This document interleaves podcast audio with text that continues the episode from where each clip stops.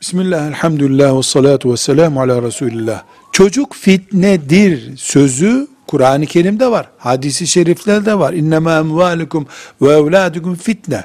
Yani malda, çocukta fitnedir. Neden? Fitne ne demek? Risk demek.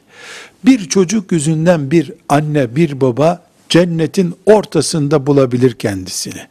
Aynı şekilde çocuğu ihmal ettiği için, çocuğu yanlış yetiştirdiği için cehenneme de girebilir çocuk yüzünden. Çocuk bir risk taşıyorsa anne baba açısından bu bir fitne demektir.